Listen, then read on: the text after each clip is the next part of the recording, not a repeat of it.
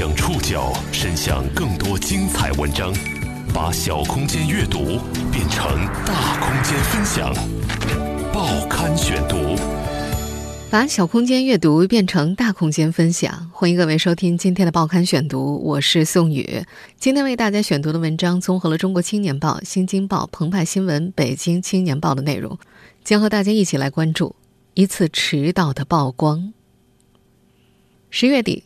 因为一位学生在微博上爆料，湖南益阳桃江县桃江四中的肺结核集体感染事件，终于被外界所知。随着十一月份各家媒体相继介入调查，这场被误了好几个月的集体感染肺结核事件的细节，终于一点一点的被披露。今天的报刊选读呢，我们就要来一起了解一下。过去几个月里，一种人类早已可防可控的疾病，在湖南一座小县城的中学里失控了。有低年级的学生在我们教室外面说：“看，那就是结核吧。”从今年八月六号开始，湖南益阳桃江县桃江四中七十二名学生陆续感染肺结核。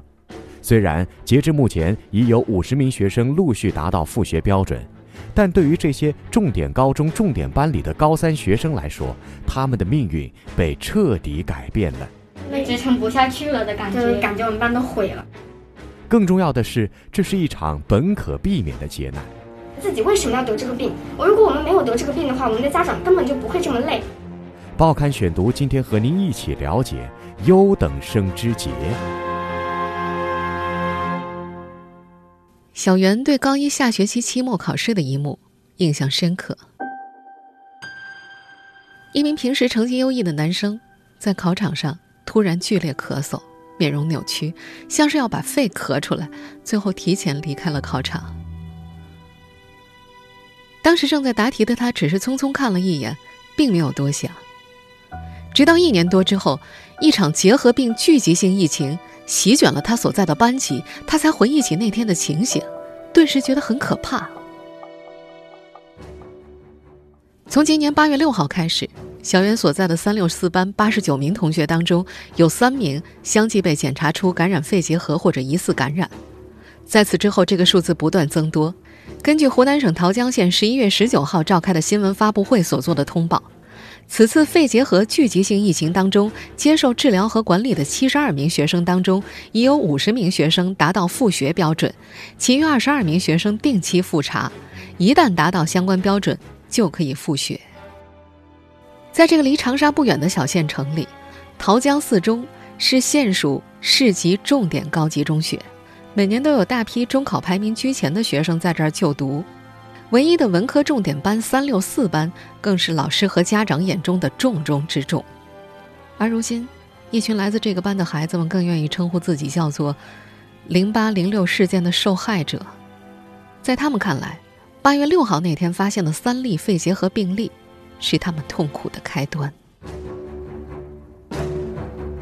对于这群重点班的优等生来说，二零一七年八月六号似乎是他们生命的转折点。他们中的很多人清楚地记得那天的不少细节，也是从那天开始，他们内心的忧虑一点点增加。报刊选读继续播出：优等生之劫。八月份，正值暑假，天气炎热，学校为教室安装了空调，冷风从四个角朝教室里灌。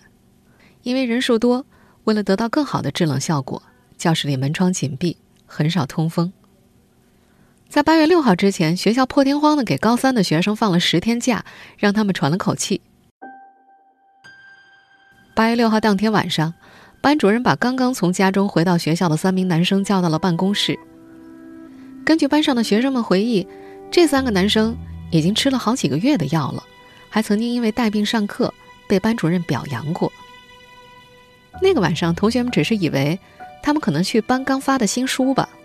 可是，三名同学回来之后，面色沉重地收拾书本，晚自习还没上完，就离开教室了。在此之后，再也没回到课堂。三位同学当中，有一位是陈昌的同桌，在此之前，他的同桌经常咳嗽，定时吃药，平时对茄子、生姜等食物都忌口，还跟陈昌说别吃自己的饭。但在那个时候，包括陈昌在内的大部分人都不知道他们具体得了什么病。不过，同学的突然离开，让疑虑开始渐渐蔓延。课间，大家凑到一起议论，有知道内情的同学说，他们得了肺结核。这时候，陈昌和同学才意识到，肺结核这个看似古老且遥远的疾病，正在逼近他们。接下来的几天时间里，班里接二连三的出现咳嗽症状，几乎每天都有人提出请假。根据多位同学回忆，学校里的消毒措施是从八月八号左右开始的。上午四节课结束之后，会有几个着装简易的五六十岁的爷爷，背着农家打药机，在教室的各个角落里喷洒消毒水。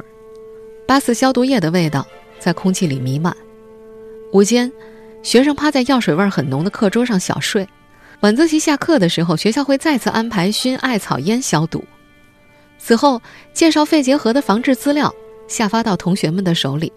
在得知这种疾病较为严重的传染性之后，剩下的同学开始无心上课，紧张恐惧的氛围开始浓烈起来。陈昌也不例外。几例肺结核在班上曝光之后，他猛然想起一个多月前自己有一次吸气胸疼咳嗽的经历，当时没怎么注意，可是这会儿他迫切需要一次检查。检查结果显示，他患上了穿孔性肺结核，母亲没法接受这个结果，带他去另外一家医院复查，病情也再次被确诊了。他在八月份也休了学，截止到目前，他的肺部已经有十多处穿孔。到了八月十号，学校为三六四班安排了一次集体血检，七名确诊的同学被强制休学。根据桃江县在十一月十八号发布的通报，八月十号到十九号，桃江县疾控中心对该校全体学生及部分教师家长共两千九百四十二人进行了结核抗体筛查，发现九十一个抗体检测阳性。女生楚相也参与了那次检查。在她的印象里，这次检查就是常规的扎血检验。桃江县疾控中心结核科的一名工作人员表示，结核病的潜伏期比较长，而且结核杆菌能够通过咳嗽、打喷嚏的简易方式传播，感染之后随时可能会发病。因为害怕，三六四班的同学在八月十六号基本戴上了口罩，但是班主任觉得，剩余的同学血检没问题。不要搞得那么严重，弄得人心惶惶的。第二天，口罩被统一撤下了。当时他们戴着口罩的时候，就是在校内就引起了比较大的影响，就是说别人都会用那种异样的眼光看着他们，也知道就是我们班是检查出来了多例肺结核的，就是也会说就是离他们远一点，他们是肺结核班的。然后接着晚自习的时候，然后那些同学就被强制就是不能戴嗯口罩的，这是班主任强制要求的。也有部分学生则选择了自行请假再去检查。八月十七号，在外务工的父亲王林听说女儿班上有人检查出了肺结核，着急的打电话给妻子，让他带着女儿王可到医院做检查。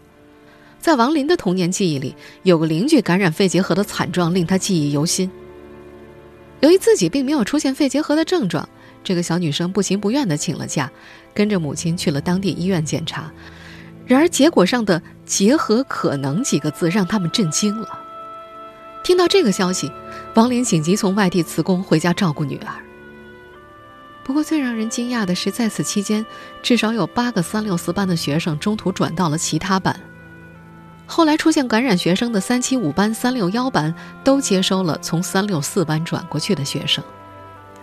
桃江四中的校长杨宇在接受澎湃新闻采访的时候承认，转班是存在的。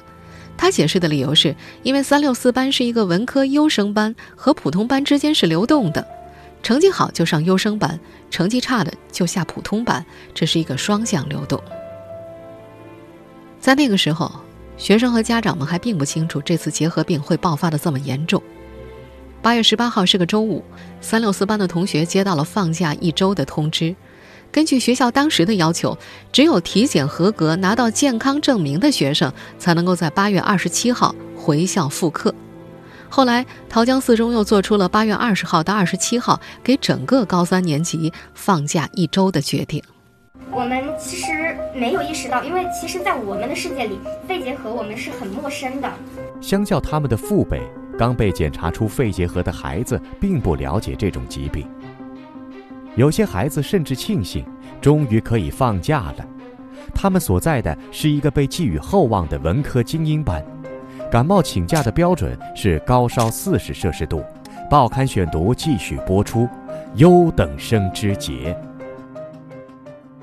桃江四中是当地的市级重点高中，学校以纪律严格著称。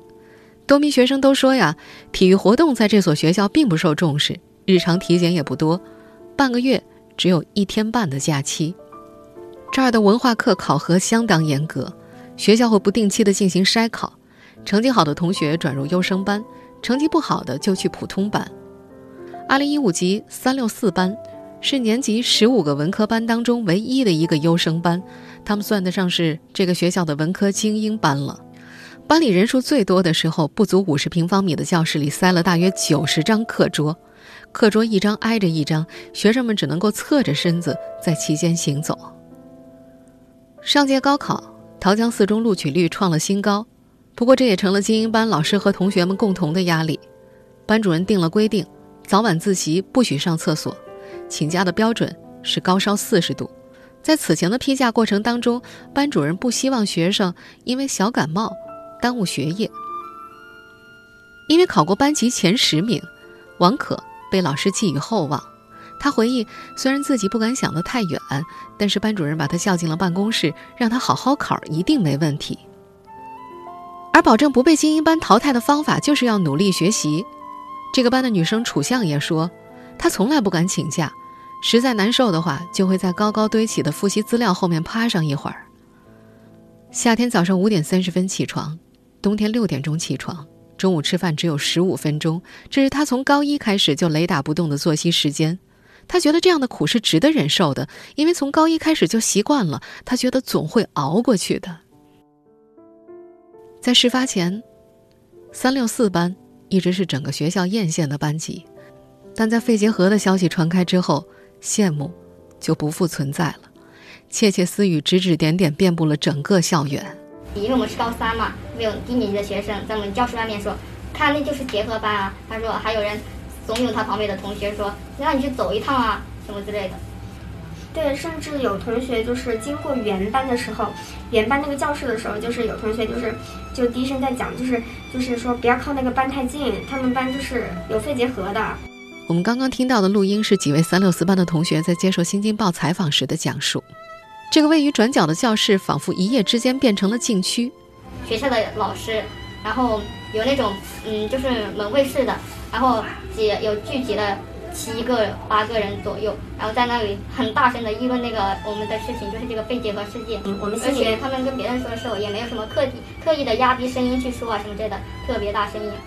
所以我们就心里就很不舒服，就有时候想跟他们理论，但是就有时候又不得不承认一件事实：我们确实是患这个病的，就是很无奈。厕所、走廊、过道、食堂等公共空间，无论是在哪儿。三六四班的同学们都不得不忍受异样的眼神。传染病源，学校祸害，这些话语陆续传到他们的耳朵里，甚至有人希望三六四班能够尽快从学校里消失。即便在这一状态之下，三六四班的学生们最为担心的依然是月考就快要来了。至于传染病，他们做了最坏的打算：要是不幸感染上，吃药就能好，不会有副作用，更不至于休学吧。因此，当八月十八号放假通知下来的时候，大部分同学心情还挺不错的。有个同学在日记里写道：“幸福来得太突然了。”小袁没在第一时间得到放假通知，为了学习自己喜欢的播音主持专业，他交了三万块的学费，到长沙去参加专业课集训。在集训的这段时间，他只有空余时间才会和同班同学联系。在课业间隙，他陆续听说了。班上同学的遭遇。八月十九号参加完集训，回到桃江，母亲张丽立刻带着小袁去做检查，因为在班主任给张丽发的信息里，只有拿到健康证明的学生才可以复学。小袁以为，也就是做个例行检查吧，但是医生给他们的答复是，继发性肺结核。母亲立马就晕倒了，醒来的时候听见女儿在旁边喃喃地说着：“不可能。”这不可能！另外一名被检查出肺结核的女孩在笔记本里写道：“自己什么症状都没有，可世界往往会跟你开玩笑。”被确诊染病的大多数同学都经历过一段低谷期，药物的副作用使他们难以接受改变的自己。在小袁写下的一份救助申请书当中写道：“服药两个月来，自己整个人都变了。第一次因为药物反应住院半个多月，第二次直接被救护车送到了医院，而父亲却在这个时候提出了离婚。亲戚看到自己都会躲，他不想再看到亲人以异样的眼光来对待自己。”母亲张丽每天陪着脾气越来越暴躁的女儿，她安慰自己：孩子遭了这么大的罪，又不能向别人发火，就朝着自己来吧。楚相说，他在一开始接受治疗的时候，并不觉得恐慌，和上学时候一样，他依然要遵守严格的作息时间表，只不过这张表上的所有安排都围绕着吃药。前两个月的疗程，他给自己定了闹钟，早上六点三十分空腹吃药。七点三十分起床吃早餐，上午十点吃第二次药，下午四点第三次，一天四十九粒药，一粒都不能少。不过等他看到说明书上的不良反应有三四行之多的时候，这个女生开始觉得恐慌了。以前，他的体育很好，中考体能测试都是满分，但是最近只要进行一丁点儿剧烈的运动，他都会大口大口的喘气，好一阵儿才能够平息。他掰着手指。跟记者数着他经历过的副作用：恶心、头晕、头痛、过敏、肝功能下降、视力下降。曾经交流着学习和玩乐的同学们，现在最常用的问候语是：“你什么时候来拿药？灌肠了吗？你要护肝了吗？”在病房里会有几个同学住在一块儿，大部分时间他们在用药之后都是昏睡着。醒来以后会互相讨论学习，明明马上就可以毕业了，到了后来，这些话题都不去涉及了，以免心里觉得难受。我没有，就是发现这个病没吃药之前，我能就是跟上学校的就是学习的进度，一天我都能坚持下来。然后自从我学校开始，我就特别嗜睡，就恶心，然后头痛、头晕，随便爬个楼梯我都能脚软。您正在收听的是《报刊选读》，优等生之节。因为学校规定，三六四班的学生只有在体检合格、拿到复学证明，才能在八月二十七号回校上课。不过，八月二十七号那天，那个八十九人的班级只剩下不到五十人。可是他们是高三呀。这些生病了在家休养的孩子对自己的课业无比焦急，比方说小袁，就非常想回去上课。十月十七号，学校联合当地的疾控中心组织了一次复查，他们表示，如果复查结果为阴性，就可以复课。国家卫生计生委联合教育部修订印发的最新版《学校结核病防控工作规范》显示，均阳肺结核患者需经过规范治疗，完成全疗程。这意味着必须要经过六到八个月的治疗，即便第一次检查结果为均阴性结核，意味着没有传染，依然需要至少四个月的治疗和检查方可复学。但是，十月十七号的这次复查，距离八月的那次大规模放假检查，只过去了两个月。在是不是要回去上课的问题上，小袁和母亲发生了激烈的冲突。那会儿，家长已经开始联合起来，希望找学校讨个说法。他们怀疑学校和疾控中心有鬼。小袁则说，当时老师打电话劝他回校上课，但他最终还是拒绝了老师，继续在家休养。在家长的强烈要求之下，学校开始采取远程教学。第一次安装的摄像头像素不高，网络也经常卡顿，老师的手常常会停在半空中，同学们。还把截图做成了表情包，聊以自嘲。在接受《新京报》采访的时候，一位同学说起了当时远程教学的情况：就是一个装了一个摄像头直播，对，在一个在那个什么，嗯，就是原班教室的一个那种梁上，对，装了一个摄像头，而且那个摄像头角度特别不好，你就是从上面往下面望，有时候黑板下面的字是看不清的，而且。特别是那个直播有时候会卡，然后那个声音呢，那个画质挺不好的。而在另一方面，药物对这些患病同学的身体的影响，比他们想象的要更加猛烈。楚相说自己最多挺个两节课就会睡着了。小袁则记得，休学两个月之后，他在家里上了第一堂英语课，摄像头只能对着黑板，老师在教室里走动，声音像电视节目的话外音一样传过来。一向英语成绩优秀的他，竟然听不懂屏幕那头的老师和同学们正在讲什么内容。看着屏幕，他哭了。而学校再次组织的那次集体复查的结果并不乐观，又有十名左右的学生被确诊。有家长在接受《新京报》采访时表示，最近的一次检查是在十一月七号，又发现了十四例。根据家长的描述，越晚发现越严重。其中病情最严重的学生已经从桃江县人民医院转到了长沙。在这位家长的描述当中，医生甚至下达了病危通知书。最早将这一事件爆料出来的网友是三六四班一位十七岁的女生，她是在八月十九号被确诊为肺结核的。女孩在接受采访的时候说，在备战高考前夕，同班的同学成了同病房的病友，她对未来感到迷茫。她希望学校能够为此事负责。他说：“他们应该有灿烂的明天，而不是失去信心的明天。”这个女孩是在十月二十二号才发微博爆料的。就在前一天，爸爸带她到医院去复查，同时给爷爷奶奶做检查。爷爷的 CT 诊断报告显示右肺上叶炎症，建议抗炎后复查排除肺结核。医生告诉女孩，爷爷也有可能感染了结核杆菌。这个女孩觉得自己是个罪人，感染上了自己的亲人，万般无助之下，她想到了发微博求助。因为当时学生的微博爆料，这桩被捂了几个月的肺结核集体感染事件，终于有了被公众知晓的出口。而对于这些被改变命运的高三学生来说，他们最关心的还是明年的高考，他们还能参加吗？报刊选读继续播出。优等生之节。十一月十九号晚上，湖南桃江县召开新闻发布会。经湖南省卫生和计划生育委员会确认，截止到十一月十六号，共发现肺结核确诊病例二十九例，已治愈三例，疑似病例五例。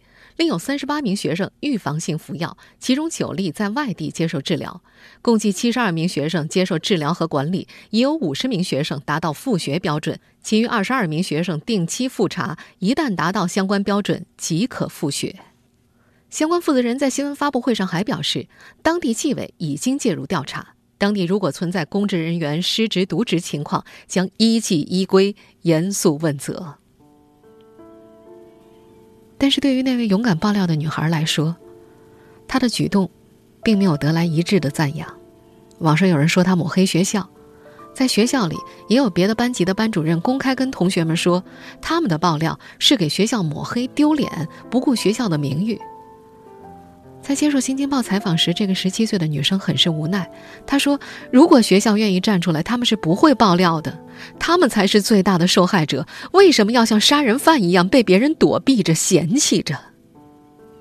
她想参加高考，可是她并不清楚，作为肺结核病人，她到底能不能参加。学校此前对媒体的答复是：所有的同学都会在明年高考前治愈，他们来得及参加高考。可是。在生病之后，这个成绩一直不错的女生就有些跟不上进度了。她报了补习班，每天在家里看网上的辅导视频。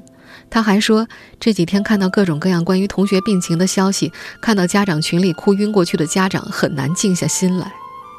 她想学中医，想报考湖南中医药大学，可是经历了质疑的她更担心学校会不会因为其他因素不收自己。不过。十一月高考报名的那天，几乎全班的同学都回到学校去报名了。估计这一年是没什么心，没没有，干脆没有信心了。如果有机会的话，现在是高考改革嘛，嗯，如果可能的话，还想再复读一年嘛。根据北京青年报的报道，截止目前，三六四班已经有二十八名治愈的学生回到学校复课，他没有回到原来的大班级。被安排在专门用来做实验的科技楼，远离了原来的教学楼，由老师们单独授课，这让他们暂时避免了被其他班级同学侧目而视的境遇。但是复课之后的王可感觉自己再也回不到过去那种紧张的高三感觉了。以往他晚上要上四节晚自习，十点才下课，而现在在这个小班里，学生常常上两节课就撑不住了，会请假回家，老师也不会追究。而更多的家长则在考虑让孩子明年复读，先考了看看吧。感觉支撑不下去了的感觉，感觉我们班都毁了，对，就破了。还有多少人在上课？接没多少人啊，其实，因为有些就算没发现的家长也不让去了，然后就把他接回家。十一月十九号下午，在桃江县疾控中心结合门诊办公室里，聚集了一群来复查的桃江四中高三的学生，他们戴着口罩，拿着 CT 单，在门外等待的是神情紧张的父母们。此时距离高考还有两百天。